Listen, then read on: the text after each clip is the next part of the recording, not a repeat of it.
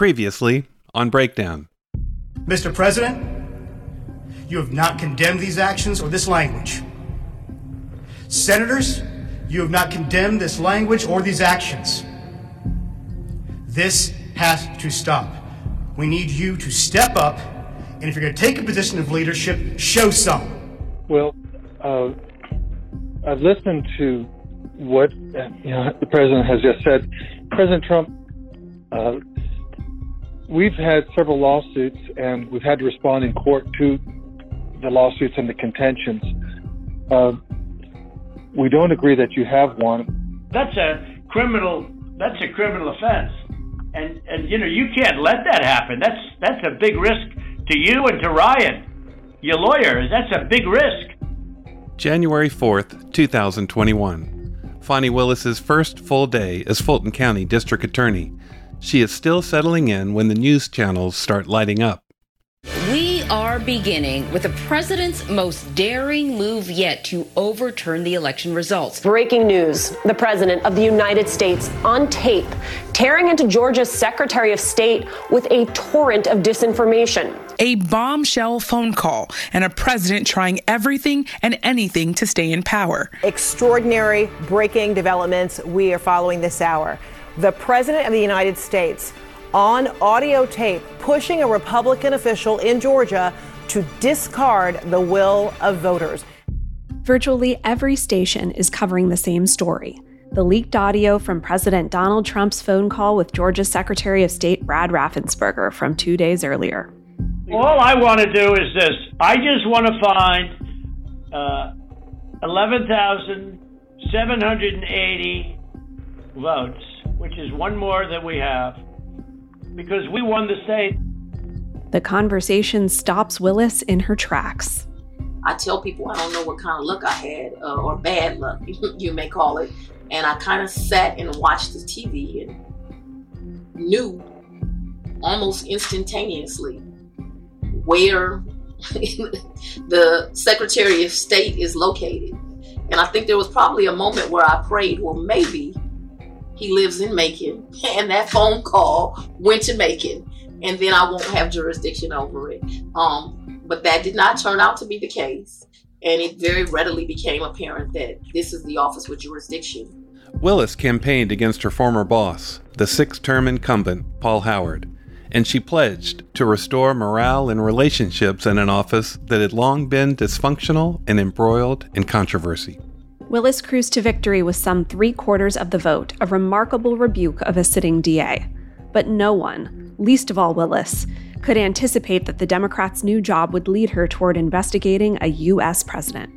Willis tells us she had no choice, especially once she heard that several other top prosecutors, including Georgia's Attorney General and the U.S. Attorney in Atlanta, could become potential witnesses if you live in the free world and in a democracy, um, the first duty of the government is to keep people safe, which is why we have police officers and a district attorney's office. But I think it is also equally fundamentally important that the government makes sure in a free society that people can vote and that is not infringed upon by anyone. Um, so in this case, you have an allegation of a human being, a person, an American citizen, um, possibly doing something that would have infringed upon the rights of lots of Georgians, specifically from my county, Fulton County's right to vote being infringed upon. Um, and the allegations were, quite frankly, not civil wrongdoing, but a crime. And so everybody is equal before the law, no matter what position they hold, no matter how much wealth, no matter how poor they are, no matter how educated, no matter how uneducated. And so I don't see where I really had a choice. It was my duty and responsibility to take this undertaking on. This is Season 9, Episode 2 of Breakdown from the Atlanta Journal Constitution. Grey's Anatomy, the most iconic binge worthy drama, is back, along with answers to the biggest cliffhangers. Will Teddy survive? Will Joe and Link finally find happiness together? Meredith returns along with fan faves like Arizona. You can now stream every episode of Grey's ever on Hulu and new episodes next day. Watch new episodes of Grey's Anatomy Thursdays at 9, 8 central on ABC and stream on Hulu. It's the South's biggest deal for AJC podcast listeners. For a limited time, subscribe and you'll get digital access to the AJC for $1.99 per week. For life, as long as you keep your subscription. That's our sports and politics coverage, breaking news and in depth investigations, food and dining, and more from AJC.com every day for life. You'll also unlock access to our app, exclusive films, events, and newsletters. Subscribe now by going to AJC.com slash start. That's AJC.com slash start for new subscribers only. Welcome back to Breakdown, the podcast from the Atlanta Journal Constitution investigating Georgia's most important cases. I'm AJC Legal Affairs reporter Bill Rankin. And I'm senior reporter Tamar Hallerman. I covered the Trump presidency as the AJC's Washington correspondent, and now I'm focused on DA Willis's probe of the 2020 elections in Georgia. Willis is at the center of the Fulton County investigation of former President Trump and his allies. She has a reputation as a tireless, laser focused prosecutor with two decades' experience in the DA's office. Her courtroom skills are formidable. Even defense attorneys who have gone up against her speak admiringly about Willis's abilities. She's known for breaking down complex issues for jurors, whether they have high school educations or master's degrees.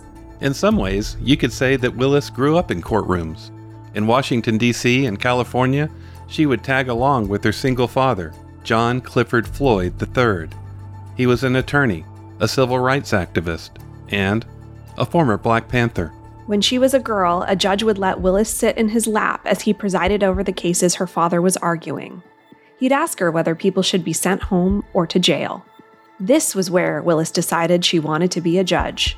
But to do that, her father told her, she'd need to become an attorney first. Willis went to Howard University and then Emory Law School, where her classmates say she was a serious and driven student. Willis landed at the Fulton DA's office after a few years in private practice and a short stint working for the city of Atlanta. She prosecuted homicide, sexual assault cases. Eventually, she moved her way up to what's called the Complex Trial Division. She supervised a team of more than 50 people. Lawyers who worked with Willis say she'd spend nights and weekends working cases. Fani is known for being uh, just very no nonsense, no frills. Atlanta lawyer Tanya Miller worked with Willis in the Fulton DA's office for seven years. If the shortest distance between two points is a straight line was a person, it would be Fani. She will come right at you. She's not the type that is going to hide her intentions or hide the ball she's the type that is going to come straight at you, look you in the eye, tell you she's going to beat you, and then work relentlessly to do that. And here's Atlanta attorney John Floyd. There's passion, there's commitment, resolve. She's unassuming. Fani doesn't talk down to the jury at all. And she's there because somebody did something wrong and there are victims. And, you know, that's the focus, which is what it should be but I think she's very good at connecting uh, because there's no pretense there. She's she's exactly who she is. Willis is a preparer. She likes to do as much work as possible before she walks into a courtroom. And Willis likes to say, she doesn't try cases skinny. I developed a philosophy very early on when I was trying the murders. And the philosophy was I couldn't get a conviction on every case, although I got them on most. Uh, but when I sat down, I just wanted to be able to, and it was usually a young man, although it was sometimes a young woman, but I just wanted to be able to look at mom and say, I did everything I knew how to do. Everything. Willis quickly developed a sterling reputation within the DA's office, all while raising two girls as a single parent. Her father lived with her too. He was her moral sounding board. But her first big turn in the public spotlight wouldn't come until 2014 when she was assigned to one of the highest profile cases in Georgia history. I covered most of it. It turned out to be the longest trial ever in state history almost eight months. In July 2011, state investigators uncovered widespread cheating in 44 Atlanta schools by 178 teachers and administrators. 80 educators confessed to changing students' answers on standardized tests. Willis obtained an indictment against 35 educators. This included Superintendent Beverly Hall. She had previously been named National Superintendent of the Year. Willis employed what many viewed as an audacious strategy in the sweeping indictment. She charged the educators using racketeering laws, which were initially designed to put away mafia dons. Of the 35 indicted, 21 pled guilty, 12 went to trial, and only one was found not guilty. Former Superintendent Hall and one other defendant died before the trial. During the trial, Willis convinced jurors that teachers and administrators were working together with the same goal in mind. Here she is giving her opening statement. And the purpose of the conspiracy was this to illegally inflate test scores and to create a false, impression of academic success. This was a major win for prosecutors, but it was also a controversial victory. There are still some corners of Atlanta, particularly in majority black parts of the city, that believe the Fulton DA's office went too hard after the educators. But Willis stands by her handling of the case. The test cheating case taught Willis how to operate under an intense media spotlight, how to organize a massive case on a tight timeline, and methodically work her way through boxes and boxes of evidence. She was a bit of a force of nature in the sense that she was completely committed to the case. Here's John Floyd again. He's a highly successful private attorney who agreed to work as a special prosecutor on the APS case for free. And by that, I mean in learning everything about it, getting up to speed on it, learning the details, being involved in staffing the case, because there was a fair amount of turnover during the whole course of it, and just not only mastering the details, but mastering maybe the best way to put it is kind of the deployment or utilization of the people on the team. I'm still not totally sure how she did it, but she did it. That really, at a certain point, just becomes an act of will. You know, you're not. It doesn't necessarily even make sense that you can do something like that. You just have you do it because you have to do it, and she did. Floyd was brought in on the APS case for a very specific reason. He's one of the nation's preeminent experts on racketeering laws. The Atlanta Public Schools case proved to Willis the great power of Georgia's Racketeer Influenced and Corrupt Organizations Act, otherwise known as RICO. Interestingly, Willis brought Floyd back to the office as a special prosecutor after launching her Trump investigation.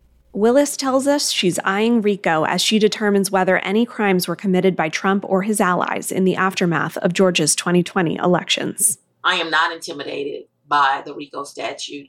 I'm not intimidated by using that as a means, if that's a means that will tell the whole story to a jury. I think it's extremely important that when prosecutors present information to citizens who ultimately are, you know, the last bastions of civilization when they make these kind of decisions, that it's very important we bring all the information before them. And so if that's a tool that we deem necessary once we collect all the information that needs to be used, I will use it.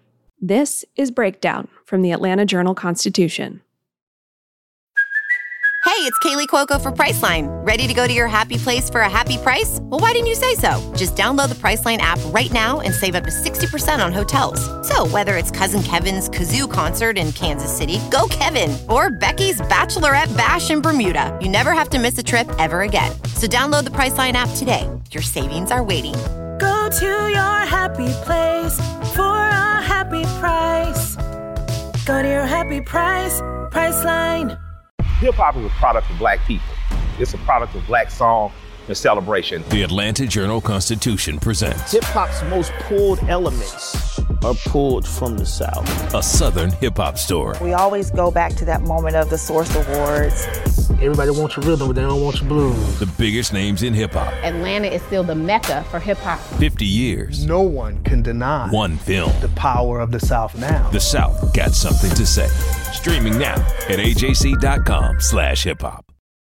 It's been a year and a half since Willis was sworn in, and almost as long since she announced she was looking into the actions of Trump and his allies following the 2020 elections. Willis's announcement of her investigation in February 2021 was national news. Tonight, the Georgia prosecutor leading a criminal probe into former President Trump, beefing up her team of investigators looking at Trump's efforts to overturn the state's election results. The case against the former president for violating election law goes before a grand jury. District Attorney Willis, thank you so much for your time tonight. I really appreciate you being here. Then, she went silent for almost a year to assemble her team and collect information and testimony from voluntary witnesses. The long wait infuriated many of Trump's biggest critics. They argue the leaked phone call between Trump and Raffensperger is enough by itself to bring charges against the former president. Here's Glenn Kirschner, a former federal prosecutor. I, I think it undermines the, the public's faith in our rule of law.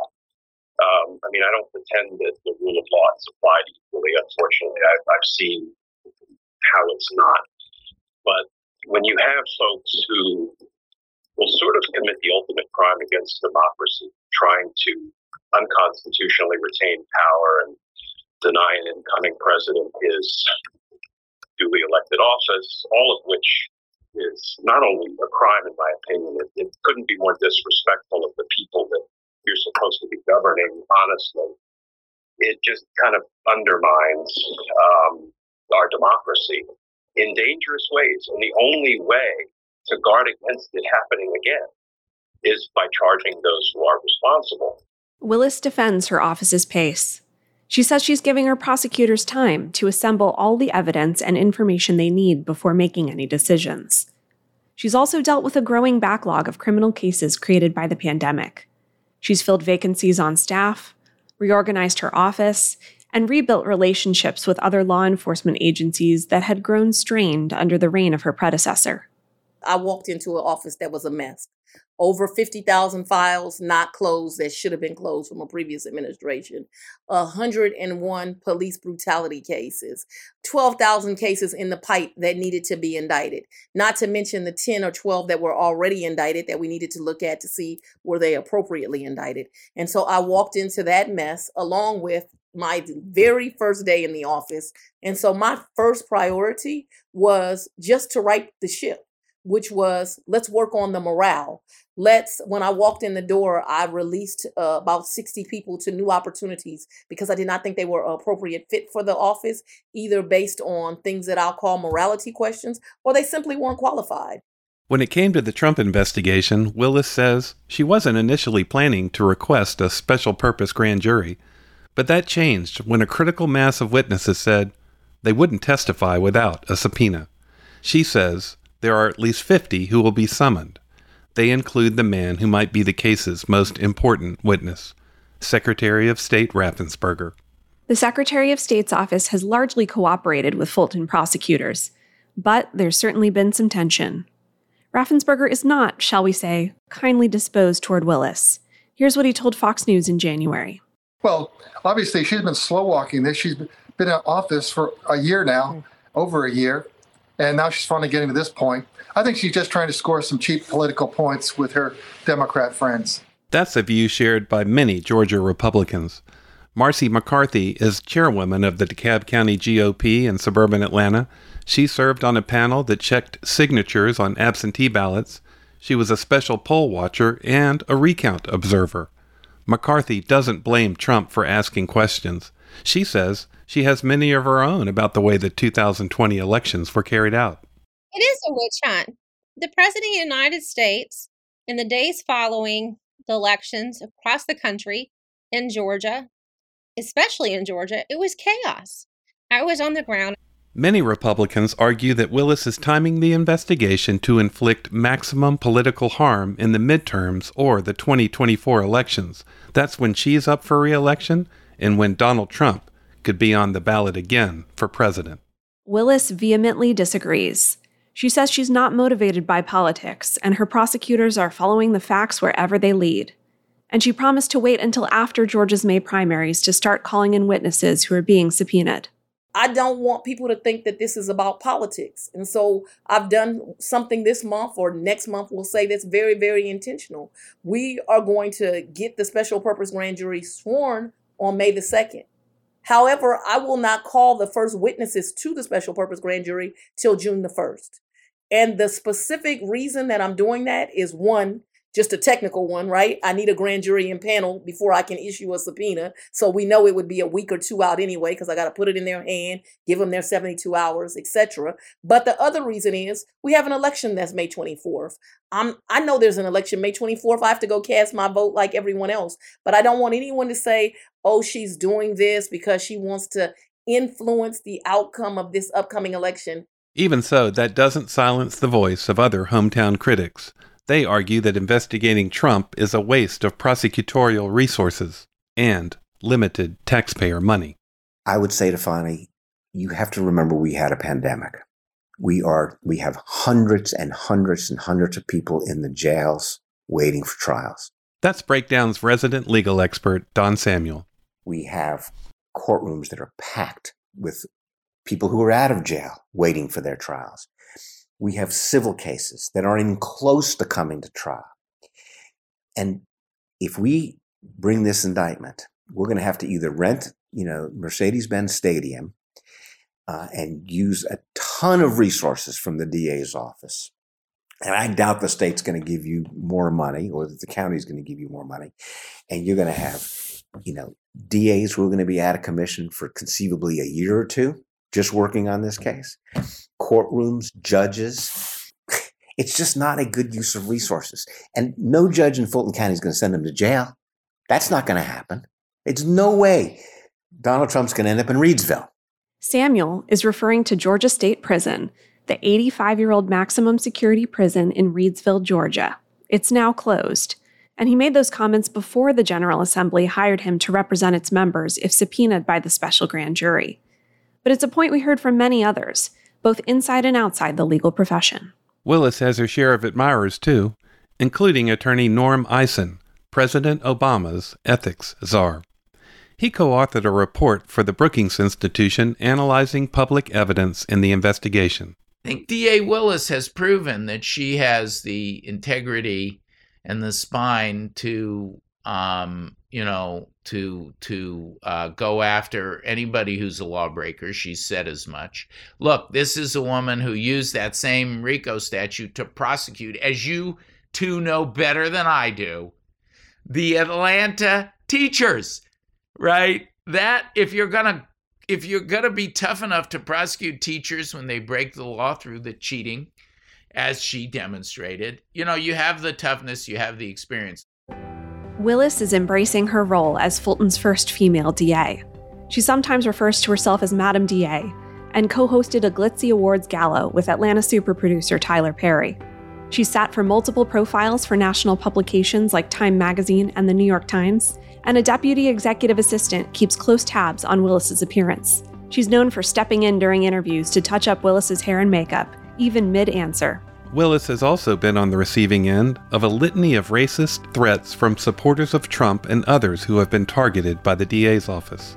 She has round the clock security at home and at work, including a guard who stood inside the door of her office the most recent time we interviewed her.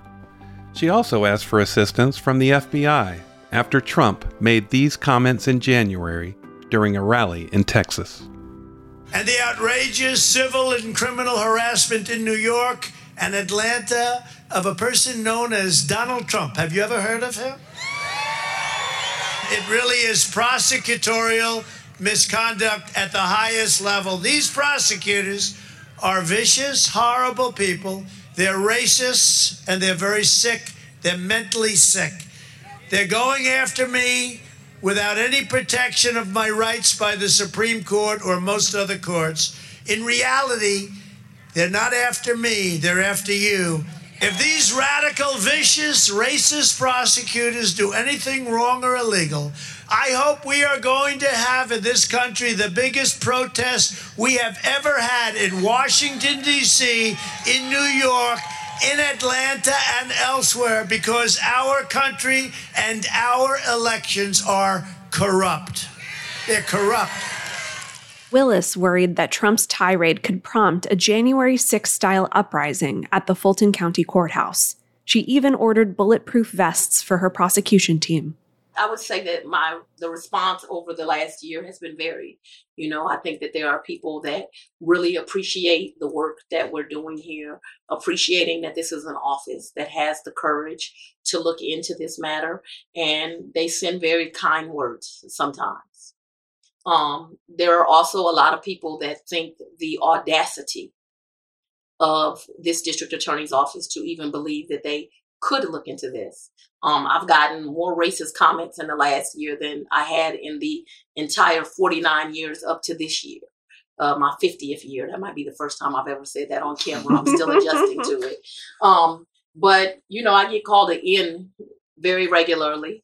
Uh, it's really silly to me that they believe that by hurling those kind of insults that it's going to impact the way that we do our investigation. Willis acknowledges she's doubled up on security, and while she says she'd wish this on no one, she feels like she has no choice. Now, that is the taking of resources if the public wants to be mad, but I want to stay alive.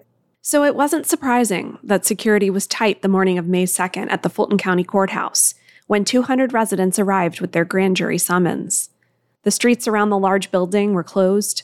Law enforcement officers seemed to be everywhere. Some were carrying assault rifles. As it turned out, there were no major protests. Inside, 100 potential jurors sat in a large courtroom with Superior Court Judge Robert McBurney presiding. You'll remember he was the judge in Breakdown Season 5, the Tex McIver trial. Another 100 potential jurors sat in another courtroom watching the proceedings on a live stream.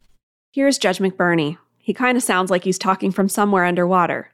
We apologize for this, but this is the sound from the hearing's live feed. Ladies and gentlemen, we are here today to select a grand jury that will investigate whether there were unlawful attempts to disrupt the administration of the 2020 elections here in Georgia. Members of the news media were allowed to view the selection process from another room. It'll be the only time we get a peek into this special purpose grand jury. From here on out, it will operate in secret. The only people allowed to speak publicly will be the witnesses who appear before the grand jury. We're hoping some will do just that. Absolutely, we do. McBurney tells the potential grand jurors what to expect and what they'll be able to do. What you will be doing if you are selected to serve on this grand jury is to receive testimony from witnesses who are subpoenaed and to receive documents, papers. This grand jury authorizes the district attorney to issue subpoenas to people and places for information. Those witnesses will appear before you and they will answer questions that the district attorney or her assistants pose to those witnesses. I'm going to quote him verbatim. You have investigative authority as well. You'll be able to ask questions of these witnesses if you have them. You have subpoena power. You may decide that after you hear from witness F, that you want to hear from witness G, and you can request that person be subpoenaed. There may be documents that come to your mind that you want to see as part of your investigation. You can request those documents get subpoenaed as well. Typically, it's the district attorney who is leading the investigation, but grand jurors have the ability to, as I said, ask questions of the witnesses who appear before them, as well as to identify individuals that they think would be helpful to hear from. Those were Judge McBurney's instructions to the jury. Jury selection for special purpose grand juries is a lot different from a regular jury of 12 people at a trial. Since there aren't defense lawyers present, there isn't a big back and forth to strike would be jurors, so the scene at the Fulton Courthouse bore little resemblance to, say, jury selection before the trial of Ahmaud Arbery's killers when 1,000 people were summoned. Instead, the disqualifying factors for this Trump special grand jury were straightforward. Jurors had to be at least 18 and residents of Fulton County, no felony convictions, no one who had held elected office in the past two years. And if any of those applied, jurors were instructed to say they had a conflict when asked if they could serve. Now, ladies and gentlemen, because this grand jury will be investigating a specific situation, the 2020 election here in Georgia, it's important that the grand jury be comprised of individuals who bring an open mind to the process. McBurney said he would ask prospective jurors to stand and either say ready to serve or put themselves in the conflict category. And those who had already made up their minds that a crime had occurred or that a crime hadn't occurred, they should say they have a conflict. All of the jurors were assigned a number so as not to reveal their names. So when McBurney began asking each juror to declare, we wondered just how many would actually say they were ready to serve, knowing this could be a long undertaking. McBurney told them they'd work only one or two days a week and likely have some weeks off. But still, how many people would try to get out of this? Surprisingly, only about 25 out of the first hundred said they had a conflict. Roughly three quarters of them said ready to serve. I was impressed so many people were ready to do their civic duty. This is definitely going to be a sacrifice for many of these grand jurors. Just driving down to the courthouse in awful Atlanta traffic is no fun at all. Never mind that they're putting themselves at the heart of a politically sensitive investigation with historic implications. The selection process was over surprisingly quickly. Fulton officials were prepared for jury selection to potentially bleed into a second day, but it took less than two hours. There are now 23 special grand jurors and three alternates, 26 in all. This is Breakdown from the Atlanta Journal Constitution. The AJC's trusted veteran political voices, Greg Bluestein, Patricia Murphy, Tia Mitchell, and Bill Nigut, are the essential source for Georgia politics. The Atlanta Journal Constitution's Politically Georgia. Sign up for the newsletter, download the podcast, subscribe to the AJC. Our journalists at the Atlanta Journal Constitution are working around the clock to keep you updated on all the developments surrounding the Trump indictment. Now, the AJC is putting all of our coverage in one place with our new Trump 19 newsletter. Every Wednesday, you'll have our latest coverage and analysis on this historic case in your inbox. So sign up for free today at ajc.com slash indictment newsletter. That's all one word. ajc.com slash indictment newsletter. So, why a special purpose grand jury? Why not just a regular grand jury? They meet all the time. In Fulton County, a regular grand jury meets for a two month term. It hears dozens of felony cases, from murders to kidnappings and arsons, and can issue subpoenas and indictments. But special purpose grand juries are different. They cannot indict. They're more like an investigative body focused on a single case with the power to subpoena evidence and witness testimony. The special grand jury has no term. They can continue to work on the project they're assigned to work for as long as it takes. This is former prosecutor Pete Skandalakis. He heads Georgia's Prosecuting Attorneys Council. In order for a grand jury to take any course of action, 12 of them must be in agreement. Okay? Does it's not the majority like and it's not unanimous like it is in a trial jury. 12 of the 23 must be in agreement to do something. And if you cannot get 12 people to vote in favor of something, then um, you don't have an agreement by that grand jury. Also, when they vote, the vote is taken outside the presence of the prosecutor. Okay. So their vote is a secret vote, and it's typically done by a show of hands. We sought out Danny Porter. He was once the district attorney in Gwinnett County, an Atlanta suburb. He's been a frequent commentator for Breakdown. It is a significant legal step in the investigation of a criminal case or a potential criminal case because it now brings to bear the power of the grand jury and the focus of the grand jury instead of being on lots of cases and generalized cases it's now focused on one case Great. and they have all and they have all the time they need so that's really the power of the special grand jury as opposed to what we call the regular or regular grand jury what it does is because they only have one obligation because they only have one thing to do they can they can focus on that and, and you know look at it, subpoena all the witnesses they need and take all the time. Whereas if you have just a regular standard grand jury that has been summoned, um, they hear they hear general criminal cases, which in, in Fulton County are probably sixty or seventy cases in a day. Porter knows full well the powers of a special grand jury. Years ago, he convened one in Gwinnett that met for almost a year. It was investigating suspicious land deals that involved county commissioners and kickbacks. In the end, two of the county's five commissioners were convicted and a third resigned instead of being prosecuted. So, should former President Trump be worried about this one? He should be concerned about the allegations and whether or not he could be found guilty. I think he probably should be concerned in that now he's got instead of just investigators poking around the edges, he's got um, a grand jury that can go directly to the heart of it and compel testimony, and they may be able to compel his testimony. That's right. They can compel Trump's testimony or any of the other key players and targets. And DA Willis told us she expects that to happen without saying who she has in mind. When we asked her if she may actually try to compel Trump to testify, here's what she said. She initially seemed to say yes, then immediately backed off it. It is foreseeable that I would subpoena the target of this investigation. A target. Yeah. I'm uh, meaning a target. But what if Trump is called? Here's Porter again. So if he's a witness, now he could take the fifth in the special grand jury. Of course, anybody could, but certainly he could. Porter was referring to the privilege under the Fifth Amendment to remain silent on the grounds that what you say could be used against you in a court of law. And that would be quite something if a key target, like the former president, invoked the Fifth. When we asked Porter what that would look like, he reminded us about the rules. It won't look like anything because it would remember the grand jury's proceedings are secret. Right. Secrecy. A journalist's worst nightmare.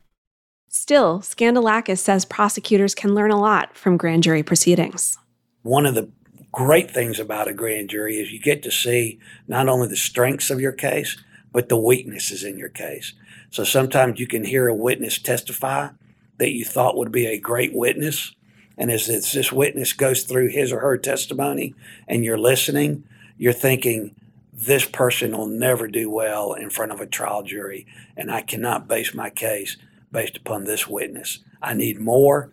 Or you might hear something that says, hey, this is the smoking gun I needed, and um, this I'm going forward with this witness and this witness. So that is the that is the real I don't know strength of a grand jury is you can evaluate your case as the case is being presented inside a closed room what happens is, is the grand the special purpose grand jury hears all of the here's all of the evidence, whatever that um, whatever that evidence is, reviews all of that, and then issues a report, which is called a special presentment. Once the special presentment is is finished, it's reviewed by a judge, and then it then it can be published, or it can be turned over to the district attorney for further criminal prosecutions, in which case it doesn't become a public record. Well, it'll become a public record when the case is complete, but it it won't immediately upon release if it's turned over for criminal prosecution. So, in other words, if no presentment is made public after the special purpose grand jury adjourns, we can take for granted it is recommending criminal prosecution. Something to remember for sure. Tuck that away. What if the special grand jury recommends charges? Here's Pete Skandalakis again.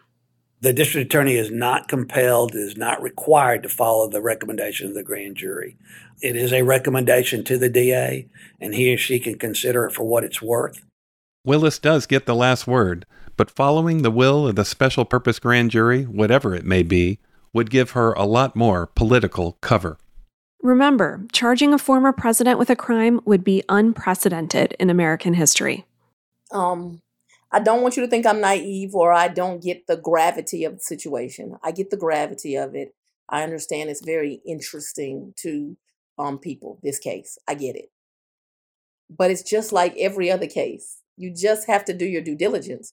We're going to talk to the witnesses. We're going to get the documents. We're going to read it. I'm old school.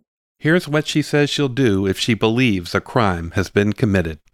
We're going to literally, because I'm old school, I'm going to make them on a white piece of paper that has a sticky thing at the top. I'm going to write the elements to this crime are A, B, and C.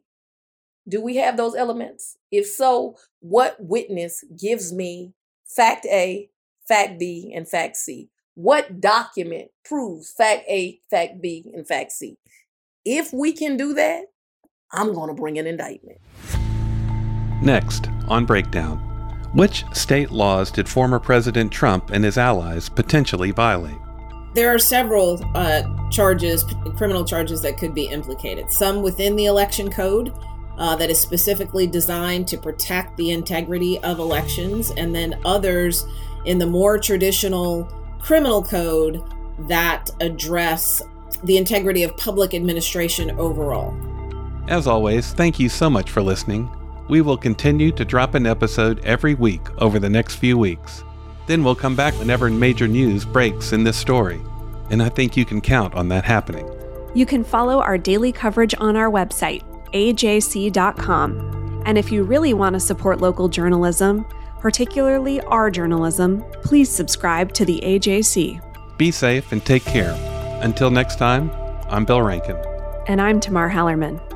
This is Breakdown from the Atlanta Journal Constitution.